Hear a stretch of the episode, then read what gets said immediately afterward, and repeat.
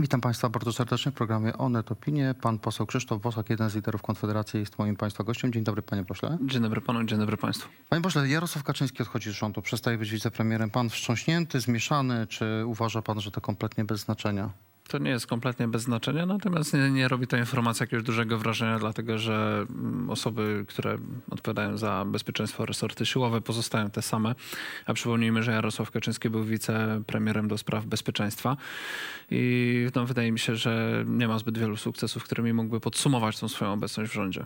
Jest ustawa o obronie ojczyzny, na przykład, którą Kaczyński podnosi jako swoje główne osiągnięcie, która ma doprowadzić do szybkiego zwiększenia armii, yy, do przyspieszenia zakupów dla armii. To są tylko zapowiedzi. E, nikt poważnie zajmujący się tematyką obronną nie wierzy w zwiększenie armii e, w takich liczbach, o jakich No, e, Kaczyński mówi mówił mniej więcej o, o ponad trzykrotnym zwiększeniu, podobno To jest, ponad to 300 jest kompletnie nierealne, nawet ze względów demograficznych. Natomiast wszyscy, którzy zajmują się wojskowością, zwracają uwagę, że poziom ukompletowania jednostek Wojska Polskiego w tej chwili jest niewystarczający i to jest wyzwanie. Tak samo, jeżeli chodzi o te zapowiedziane ogromne zamówienia zbrojeniowe, no to również e, to wszystko jest na etapie zamówień, jakichś rozmów. Także ja myślę, że trzeba oceniać efekty. Efekty są takie, że 7 lat rządów PiSu e, No ale Kaczyński brak mówi, kupujemy wyrzutnik e, HIMARS od Amerykanów, O, kup, zamówiliśmy ich tyle, że jeszcze do, przez, przez wiele lat, wieloletnią produkcję wykupiliśmy. Ym, kupujemy czołgi amerykańskie, a jednocześnie ym, to, co pan mówi, czy krytykuje sytuację w armii, zwracam uwagę, że minister obrony został zastęp, Sukcesem byłoby zas, został wicepremierem, czyli Kaczyński awansuje szefa MONU, którego pan krytykuje, mówiąc, że armia jest niewyposażona. No tak. To prawda.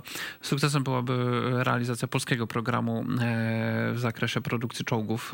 E, Przypomnijmy, że kupowanie od Amerykanów tych czołgów e, to zwiększa liczbę czołgów, które będą w armii, więc No kilka, komplikuje logistykę. kilka różnych rodzajów I czołgów w dodatkowo odsuwa w czasie realizację tego programu, który miał być wynegocjowany polonizacji któregoś z dostępnych na rynku czołgów dla polskiej armii. Także, także no, jak to się mówi, chaotyczne to są zakupy. Kupuje rząd w tej chwili spółki, kupuje na kredyt. Przypomnijmy, że chyba nie jest... Spółki, czy ja wytłumaczę, tylko rząd kupuje to, co jest na rynku do wzięcia, a nie, y, nie pod własne zamówienie, pod Dokładnie własne tak, potrzeby. Dokładnie tak. No i też już y, aż y, żal pytać, szczerze powiedziawszy, czy kupując w tym stylu da się negocjować jakikolwiek realny offset, transfer technologii. Pytanie, jak później z używaniem tego uzbrojenia, to co widzimy w tej chwili po wojnie na Ukrainie, to że dużym problemem jest to, że później ci producenci sprzętu stawiają różne zaporowe wymagania co do jego użycia. Czyli my coś kupimy, za coś zapłacimy, a później się okaże, że w ramach sojuszniczej współpracy nie możemy komuś tego sprzętu dać w używanie. To, to pytanie, czy to jest nasza No własność. co, no, bo- bo Jak to rozumiem, jest rozumiem to w przypadku Ukrainy, tam jest problem taki, że Amerykanie obawiają się, że niektóre technologie wpadną na przykład w ręce rosyjskie. Nie, nie tylko Amerykanie, to Rosjanie... na przykład Niemcy blokują, Izraelczycy blokują. Ym, także Ale nie słychać o takiego ograniczenia w przypadku Polski. No nie słychać, może dlatego, że tego najnowocześniejszego uzbrojenia, które byłoby blokowane, albo nie przekazujemy, albo jeszcze nie mamy. No, natomiast zwracam uwagę na te problemy, że jak się kupuje w pośpiechu, to się kupuje nie na własnych zasadach, tylko na zasadach, które proponuje um, Czyli e, potencjalny gdybym miał podsumować, to pan po, po, po, tym, y, po tych kilkunastu miesiącach pracy Kaczyńskiego nie czuje się bezpieczniejszy, tak? Absolutnie nie. Uważam że, uważam, że mamy za sobą stracone lata, gdzie powinny być reformowane służby. Proszę zwrócić uwagę, kilka tygodni temu pojawiła się informacja, że Agencja Bezpieczeństwa Wewnętrznego i Wywiad chcą dodatkowo chyba 150 czy 160 milionów, żeby obsłużyć zadania, które są związane po pierwsze z uchodźcami, po drugie z mm, wojną, a w tle tak naprawdę stoi zmiana w ogóle reguł bezpieczeństwa, mm, jakie, w jakich Polska funkcjonuje. I gdzie my mamy przez ostatnie lata inwestycje w te sprawy? Nie było nic takiego. No, w służby specjalne rzeczywiście były niedoinwestowane. Mm, Premier Kaczyński, czy Jarosław Kaczyński został wicepremierem, o tak, żeby być precyzyjnym, pierwotnie po to, nie po to, żeby zapewniać szczególne bezpieczeństwo, bo wojna mm, przyszła w międzyczasie, ale on miał złagodzić konflikty wewnątrz koalicji, zwłaszcza- między premierem a ministrem sprawiedliwości. i objąć nadzorem te sprawy związane z sądownictwem. I to jest kolejne pole. No i o, Kaczyński porażkę. wychodzi z rządu, ta wojna między Morawieckim a Ziobro jest już właściwie otwarta. Ziobro drwi z Morawieckiego, oferuje mu zakłady, w których e, stawką jest e, śliwowica. E, Twierdzi, że niektóre ustalenia z Unią Europejską dotyczące Krajowego Planu Odbudowy były dokonane za plecami Solidarnej Polski, że- że są szkodliwe dla Polaków. Wojna na całego. No, czy ja wiem, wojna na całego to by była wtedy, kiedy Solidarna Polska nie głosowałaby po prostu nad ustawami proponowanymi przez premiera. Em, Wtedy pewnie by się ten rząd rozsypał. Natomiast na razie to wydaje mi się, że konsekwentnie Zbigniew Ziobro e, stosuje strategię budowania swojej własnej pozycji wizerunkowej, pozostając lojalnym partnerem koalicyjnym Ale czy pan Jarosława uważa, że to jest ustawka? No pytanie, co rozumiem przez ustawkę. No po prostu pozwala sobie na szarże retoryczne, jednocześnie autoryzując całą politykę rządu. Z naszej perspektywy jako Konfederacji to my mówimy, że Zbigniew Ziobro, Solidarna Polska są takim pożytecznym idiotą Kaczyńskiego i Morawieckiego. To znaczy wszystko popierają, co uważają za szkodliwe, jednocześnie chodzą po jak mówią, to szkodliwe, to szkodliwe. Ale mówicie, Uważajcie, co robimy. Pożyteczni idioci, bo macie podobne poglądy i oni są waszą konkurencją. Panie Przecież jeżeli w redaktorze, tym sporze gdzieś pan poglądy- stoi, to pan poglądy- stoi po stronie Ziobry, prawda? Poglądy to jest to, co się realizuje, a nie to, co się gada. Dobrze, ale jeżeli chodzi o realnie poglądy, to panu jest bliżej do Ziobry, czyli to, co on krytykuje, czyli nie. wprowadzenie podatków, y, twier- obciąża za to opinia pojedynczych premiera. sprawach Jeśli pan pozwoli, tak, podatki na samochody spalinowe od 2024 roku. On to krytykuje To bardzo chyba mocno. wszyscy, myślę, rozsądni ludzie to krytykują. No ale premier, premier mówi, że, no, znaczy inaczej, Premier premier, mówi, że Premier uzgadniał to, y, a w jakim sensie kłamał? No mówił na przykład, że nie zobowiązaliśmy się w KPO jako państwo do wprowadzenia nowych podatków, tylko że on będzie tam stosował jakieś ulgi i zachęty. Tak. Ale w celach KPO jest wpisane, że ma być zasada, y, kto emituje, ten płaci. Y, Są wpisane wprost nowe opłaty. Tak, no po, to- angiels, w- po angielsku no, no więc po prostu, no, no, no, jakby premier w ogóle kłamał wielokrotnie w Sejmie w trakcie swojego wystąpienia. Na przykład mówił, że będziemy głosowali nad KPO, a takiego głosowania nie było w programie głosowań. E, Więc poziom tej bezczelności i arogancji nazywał fake newsami rzeczy, o których ja z mównicy mówiłem, wskazując, że są w tych celach KPO.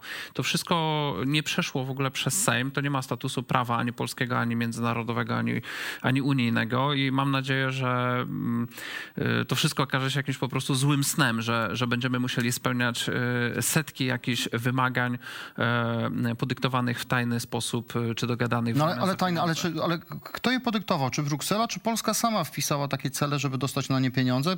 Premier Kaczyński jeszcze jako wicepremier kilka dni temu mówił, że Morawiecki nie musi wszystkiego konsultować z Ziobro. Y, Zapewnił, że żadnej rewolucji w podatkach nie będzie, ale zwrócił też uwagę, że już dzisiaj są różnice w opłatach w zależności od pojemności, pojemności silnika samochodu, co było takim sygnałem, że będą preferencje albo opodatkowanie preferencji samochodów elektrycznych, albo opodatkowanie samochodów spalinowych. Są różnice w akcyzie, podnosiłem ten problem, także w Sejmie mamy jedne z bardziej y, drakońskich przepisów akcyzowych dla silników z większymi pojemnościami. E, Należy je oczywiście zmienić, one są niekorzystne. Dodatkowym absurdem są zmiany niekorzystne akcyzy Okej, ale- związane ale z branżą zabudowy, Czy pan wie, przebudowy aut. zajmując się tym, kto, czy, czy to Unia Europejska narzuciła Polsce te zasady dotyczące opodatkowania aut spalinowych, czy to premier wpisał, żeby dostać pieniądze Na, na swoją gospodarcze? opinię. Uważam, że premier i członkowie rządu kłamią w tej sprawie. To znaczy mówią, że sami to proponowali, sami to wpisywali. W rzeczywistości e, zostało im to e, niejako podyktowane. chroniący Unię Europejską? Od dawna, panie redaktorze, od wielu lat y, jeździ na szczyty i zgadza się tam na wszystko. Co, co pisała y, dla przykładu Gazeta Wyborcza po szczycie w 2020 roku, kiedy premier Morawiecki pojechał i zgodził się na zaostrzenie celów polityki antywęglowej Unii Europejskiej, która nas teraz wykańcza. Pisała, że nieoficjalnie, że, że oni tłumaczyli, że poparli to, bo i tak musieliby się na to później zgodzić. I to jest takie y, wybieganie przed szereg. Kto proponował przed szczytem w Unii w 2020 roku wprowadzenie europodatków? Premier Morawiecki. Premier Morawiecki, coś czego w Unii w ogóle jeszcze nie było, proponował wprowadźmy europodatki. Próbował wybiegać przed szereg, pokazywać się jako taki konstruktywny eurofederalista. Tylko w Polsce przez media jest to przed społeczeństwem ukrywane, bo media kreślą wizerunek PiSu jako rzekomych eurosceptyków. Tymczasem żaden rząd w ostatnich latach nie posunął bardziej integracji europejskiej do przodu niż kolejne rządy Jarosława Kaczyńskiego. Najpierw negocjując traktat lizboński, poprzedni rząd PiSu, a teraz wspierając możliwość emitowania eurodługów, wprowadzania europodatków, zaostrzenie polityki antywęglowej, no a to KPO to już jest wisienka na torcie, dlatego że mamy mieć w tej chwili wy, wydzielane fundusze na podstawie y, kwartalnego audytowania tego, jaką politykę Ale państwo kraje polskie tak mają. No, prowadzi. nie tylko, nie Żaden tylko, kraj nigdy wcześniej nie tak nie miał. Polska. To jest zupełnie nowe zjawisko i to zjawisko zostało przyklepane Ale przez dobrze, ale premiera co- Morawieckiego na szczycie Unii Europejskiej w 2020 roku. Patrzę na te cele KPO, oprócz tych podatków pali, paliwowych i, yy, i dążenia do dłuższego wieku emerytalnego, efektywnego. Mamy tak, budowa żłobków, oddziały geriatryczne w szpitalach, mamy laboratoria do nauki sztucznej inteligencji w szkołach, mieszkania, transport kolejowy, rozwój. No to są chyba cele, które panu się podobają. E, To zależy, to zależy, który, zależy na jakich zasadach ma być realizowany. Generalnie popieram inwestycje, więc jeżeli tam są cele związane z inwestycjami, to znaczy, że jakaś instalacja w Polsce nie istnieje, zostanie zbudowana albo zostanie coś No dofinansowane. to chyba nie jest to KPO okej. takie do końca złe, jeżeli E, tego typu rzeczy No, się, oczywiście, prawda? panie redaktorze. Zawsze jak się chce, że tak powiem, e, komuś jakąś truciznę przekazać, to się to owija w ładny papierek, żeby wyglądał jak cukierek. I te rzeczy, które pan czyta, to są właśnie te, ten kolorowy papierek, tak? Natomiast Czyli mamy, generalnym KPO jest trucizną, tak? Moim zdaniem jest trucizną dla polskiego systemu politycznego i społeczno-gospodarczego, bo przestawia nasze państwo na ręczne sterowanie przez Unię, przez Komisję Europejską. Wcześniej czegoś takiego nie mieliśmy. Nie mieliśmy audytowania e, Dobrze, ale pan, sposobu te, te, te wydatkowania kilkadziesiąt- środków te unijnych. Kilkadziesiąt miliardów euro to nie są aż takie gigantyczne pieniądze, żeby można było powiedzieć, że No Unia więc właśnie nie należało steruje tego Polską. brać. Nie należało tego brać i się zgadzać na ten mechanizm. To jest instrument sterowania Polską, dlatego że e, nie w ten sposób, że gdyby te pieniądze wstrzymać, to Polska by stanęła w żadnym wypadku, Absolutnie dlatego można nie. było tego nie przyjmować. To jest instrument sterowania Polską w ten sposób, że w tej chwili pomiędzy, w rywalizacji pomiędzy PiSem i Platformą i Lewicą na to, kto jest bardziej prounijny, już widać, że to jest sposób na wygrywanie wyborów. To znaczy ten, kto y, będzie przez Unię Europejską sekowany, czyli nie będzie jej posłuszny, będzie przedstawiany polskiemu społeczeństwu przez media jako ten, kto nie potrafi zawierać kompromisów dla dobra obywateli. W związku z czym politycy już się ścigają na serwilizm wobec Unii. Dlatego na przykład pod pretekstem pandemii w 2020 roku zostały zamknięte kopalnie rzekomo na trzy tygodnie. W praktyce to była realizacja unijnego programu redukcji wydobycia węgla w Polsce i dlatego w tej chwili sprowadzamy węgiel z Kolumbii, a nie czerpiemy z własnych co, no nie, nie, nie, chwileczkę. W jaki sposób w czasie y, pandemii zamknięto kopalni, żeby zrealizować ten pla- tajny plan Unii Europejskiej ograniczenia Nie tajny, wydobycia zupełnie węgla? jawny, tylko media tego nie przedstawiają Polakom. Plan był zawarty w 20 roku kompromis. W zamian za to, żeby rząd mógł coś dopłacić do polskiej grupy górniczej, zobowiązał się zamknąć wszystkie kopalnie i stopniowo je wygaszać. I od 20 roku ten program jest realizowany, a elementem jego realizacji było rzekomo z powodów zdrowotnych zamknięcie na rzekomo 3 tygodnie w 20 roku, przeciwko czemu Konfederacja jako jedyna e, protestowała, bo byliśmy ostrzeżeni przez ludzi z kopalń, że to się dzieje. No dobrze, ale to część z tych kopalń wznowiła wydobycie. No, zależy które, zależy w jakim tempie. Ogólnie realizowany był i jest e, pro, proces redukcji e, wydobycia. To prawda. I no, ze statystyki przyzna- wy, wy, wynika, że idziemy mocno w dół, jeśli chodzi o Bo wydobycie. przyzna pan, Nie tylko z tych wydobycie węgla najtrudniejszych- malało generalnie w, ska- w skali krajów europejskich przed wojną. Teraz jest powrót do węgla. Chcę pana jeszcze o jedną rzecz zapytać dotyczącą wojny. Mm, Przywódcy Niemiec, Francji, Włoch, Rumunii odwiedzili Kijów. Tam złożyli ofertę y, członkostwa, y, czy rozpoczęcia negocjacji członkowskich Ukrainy z Unią Europejską. To jest dobry kierunek. Pan tak Unię krytykuje dla Ukraińców. To jest jakiś symbol lepszego świata. Wydaje mi się, że to są deklaracje, które nic nie znaczą. Turcja jest na statusie kandydackim od kilkudziesięciu lat. E, Czy pan sądzi, że realna perspektywa członkostwa w Ukrainy w Unii nie istnieje?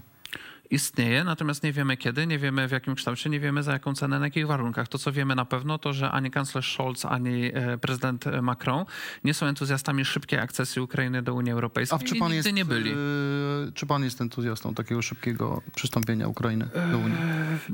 E, Raczej jestem wstrzemięźliwy w takich wypowiedziach, ponieważ wiem, że Ukraińcy mieliby dokładnie te same problemy z Unią Europejską, gdyby do niej weszli co my. A to I może dobrze życzę, dobrze, życzę, dobrze życzę Ukraińcom, dlatego uważam, że jak, Ja wiem, ale jak oni jako mają alternatywę, polityk- y, ro, wojna z Rosją, Unia Europejska, to no, trochę się Unia Europejska tej kwestii nie zmienia.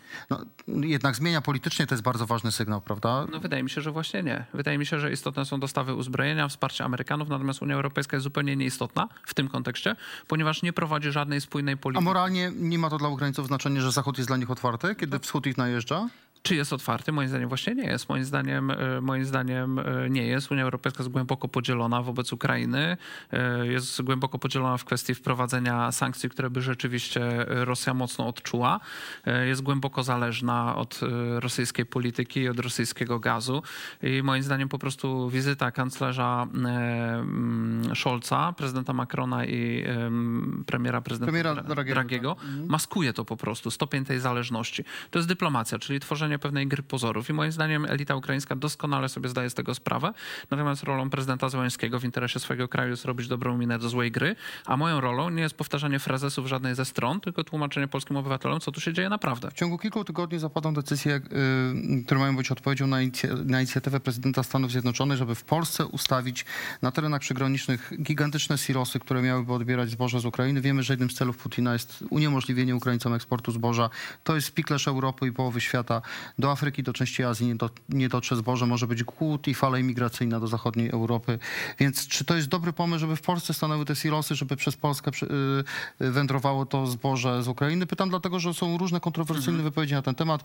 Nie do końca się to podoba Donaldowi Tuskowi, który mówi, że to może być zagrożenie dla interesu polskich rolników. PiS go za to atakuje, ale były minister rolnictwa z PiSu Jan Krzysztof Ardanowski mówi podobnie. No właśnie, on, on za obronę, próbę obrony interesów e, rolników e, został odwołany z funkcji, więc to jest znaczący głos. Mówi pan o piące dla zwierząt. Tak, e, tak zwanej. E, Ja uważam, że sprawa jest złożona. To znaczy, pierwsza rzecz, która mi się nie podoba, to że o tym, co stanie w Polsce, dowiadujemy się od prezydenta Bidena. Od prezydenta No Bidena. ofertę złożył. Od prezydenta Bidena wolałbym się dowiedzieć, kiedy obiecany miliard e, dolarów na finansowanie kosztów uchodźców wpłynie, ponieważ był w Warszawie, obiecał, pieniędzy nie ma. I chodzę, pytam, czy ktoś coś wie, polityków z rządu pytam, nie wiedzą. Druga sprawa. Jeżeli mamy pełnić rolę, tak jak rząd to już postanowił, pomocy dla eksportu ukraińskiego zboża, musimy zdawać sobie sprawę, że przepustowość terminali, linii kolejowych, portów jest ograniczona. To nie jest tak, że my mamy nadmiar infrastruktury i nagle to, co szło e, przez ukraińskie No porty, dobrze, ale czy to jest dobry pomysł, czy to nie jest dobry pomysł? Oczywiście, że nie mamy Dochodzimy do infrastruktury, istoty bo nigdy to wężo, Dochodzimy to, do to istoty zboże nie sprawy. Pytanie, kto poniesie koszty tego. Jeżeli Polska miałaby ponieść koszty tego, to będzie to zły pomysł dla Polski, bo będziemy jeszcze bardziej do wszystkiego dopłacać. To nie jest koszt budowy silosu. Zwracam uwagę, że to jest cały łańcuch. Terminale, mamy różne szerokości torów. Dobrze, a jeżeli e, Ameryka za to zapełnienie linii zapłaci? kolejowych, nie Albo- sądzę. albo Patrząc importerzy po, patrząc po obecnym podejściu amerykańskich polityków, nie wierzę, że w to zapłacą. Druga sprawa, pytanie, ile z tego zboża, czy zbóż, bo to są różne gatunki, wejdzie na polski rynek. Już w tej chwili mamy ukraińskie zboże na polskim rynku. Unia Europejska otwiera się szerzej na Ukrainę. I teraz pytanie, czy to nam nie zdestabilizuje rolnictwa. Rolnicy już alarmują, że to nam destabilizuje ceny e, na naszym rynku. Mm, No i gdybyśmy pomagając Ukrainie zniszczyli własne rolnictwo, to nie byłby to mądry interes. Krzysztof Bosak, jeden z liderów Konfederacji. Krytyka Unii Europejskiej, krytyka Stanów Zjednoczonych, krytyka Prawa i Sprawiedliwości. Obrona interesów polskich obywateli. Tak to nazywa pan poseł Bosak. Dziękuję bardzo, do zobaczenia. Dziękuję.